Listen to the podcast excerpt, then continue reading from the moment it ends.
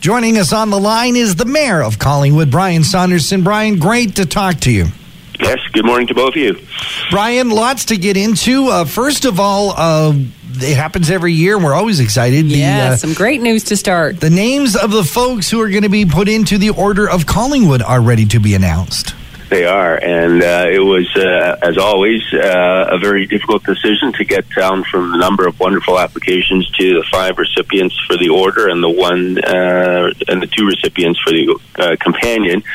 And uh, this is an exclusive, so this is the first that's being released. So this year's recipients for the Order of Collingwood are Eleanor Burke, David Hearn, Larry Law, Fiona McGaw, and Mark Shibanidi. Wow and the uh, yes, they're all uh, very familiar names yeah, for, for, sure. sure. Yep, and uh, the companion to the Order of Collingwood for 2020 uh, are Carolyn Wilson and Sylvia Wilson, and they received their Order of Collingwood back in 1987 and have continued to do their incredible work with the uh, Sheffield Park Black History mm. Museum, History and Culture, and uh, as well the Community Heritage Church. So they have been the bright lights in our community for, for many, many they years. Certainly have. A big congratulations to all the recipients and, and the official donning of this. Normally uh, it's done at the Mayor's Levee, but you're going to be doing a bit of a different Mayor's Levee this year. We are. As with many things with COVID, we are uh, changing it to accommodate the times, and it will be a virtual levee, and it will be on Sunday, January 3rd at 1.30 p.m., and it will be available via the town's uh, YouTube channel uh, as well as Rogers TV, and uh, so we look forward to to that. And we will have the Strange Potatoes as our live entertainment act. So uh, we will we will be seeing you there, John. Yeah, I'm looking forward to that. It'll just be the three of us and and the mayor. That'll yes. be the whole. That gathering. sounds like a party to me. it, it yeah. can be, yeah. uh, it's going to be awesome. Let's talk a bit. We talked to uh, Mayor Measures of Clearview this morning. Uh, the county uh, zero percent budget has been passed. Uh, congratulations on getting down to that. Yes, uh, you know, staff were incredible. The directions from council were to come in with a zero rate increase uh, given the COVID times and mm-hmm. everything that's going on. But as well, we uh, have uh, the county has had to come to the fore with many of our programs. Uh, from the long-term care facilities to uh, to homelessness and uh, and support structures for uh, those that are vulnerable in our community. So it, it was a real balancing act. Uh, but uh, we, we rolled up our sleeves, and with the staff's capable assistance, we got it done. And as well, yesterday, the county had, for the seventh year in a row, the Standard and Poor's, the rating, bond rating group uh, can reconfirmed as a uh, rating of double A for the county. Nice. It's seventh year in a row, and it's uh, the strongest really we can be in the province with the, the debt level. So mm-hmm. that uh, I think speaks well for the county's financial position as well. The zero percent uh, uh, budget comes a lot of, uh, at least we understand from the warden. Uh, a lot of that is from some of the federal and and provincial uh, monies that are coming in, and some of the disbursements of COVID cash. Uh, are, are there any components that are going to be off the table that you were hoping would be there had there been a, an increase in the budget? no. Um, I, I, don't think so. I don't think we've really cut any uh, services. Um, I, I, think some things were defrayed uh, for other years.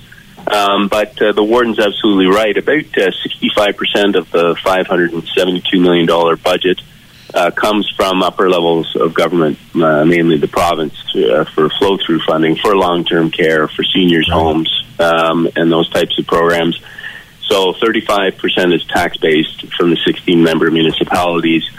So, uh, it, you know, I think it was uh, certainly there were some things that were deferred, um, but in terms of our overall services, I don't think people will see any type of uh, uh change uh, in in the in the service levels. And that's got to be uh, great news going into Collingwood's own uh, budget uh, process, and that uh, that's one worry that you can put aside. Yes, and that starts uh, this uh, Friday. The draft budget for next year will be released, and then council will be meeting in uh, through the SIC, the Strategic Initiatives Committee, next Wednesday, uh, December second, and then the following Wednesday, December 9th, to hash through the budget uh, at the committee level, uh, which is provides opportunity for input from the public and then we hope to pass it uh, in our on our Monday, December second or twenty first council meeting. But if people are interested, they can certainly go to uh, to uh, the website uh, to check the budget when it's released on Friday, uh, and then they can give feedback through uh, Engage Collingwood. Uh, tell us what is important to you about Collingwood feedback page, and they can access it there. And as well, they can speak to the standing committee at either the December second or December 9th meetings to give their input. And uh, we're uh, we're hoping that we as well will be able to come in with a with a fairly um, uh, with a zero percent increase. Uh, that remains to be seen, but uh, certainly council has asked staff to look at that possibility as well, given the COVID year and all that's going on. Mm-hmm we're doing our very best to make sure that uh, there's no increased burden for our residents. Absolutely. When you talk about uh, getting feedback, always this time of the year, we think of how we're going to work for the next year coming up, how we're, what we're going to tweak, what we're going to evolve, what we're going to change. And there's an OPP strategic plan that is being put into place, and you're looking for some feedback. Yes. Uh, the the, the um, town of Collingwood and um, uh, town of Blue Mountains, uh, we are served by the same detachment, uh, which is located here in Collingwood, and we're going through both uh, police service boards are doing their strategic plan for the 2020 and 2022 period.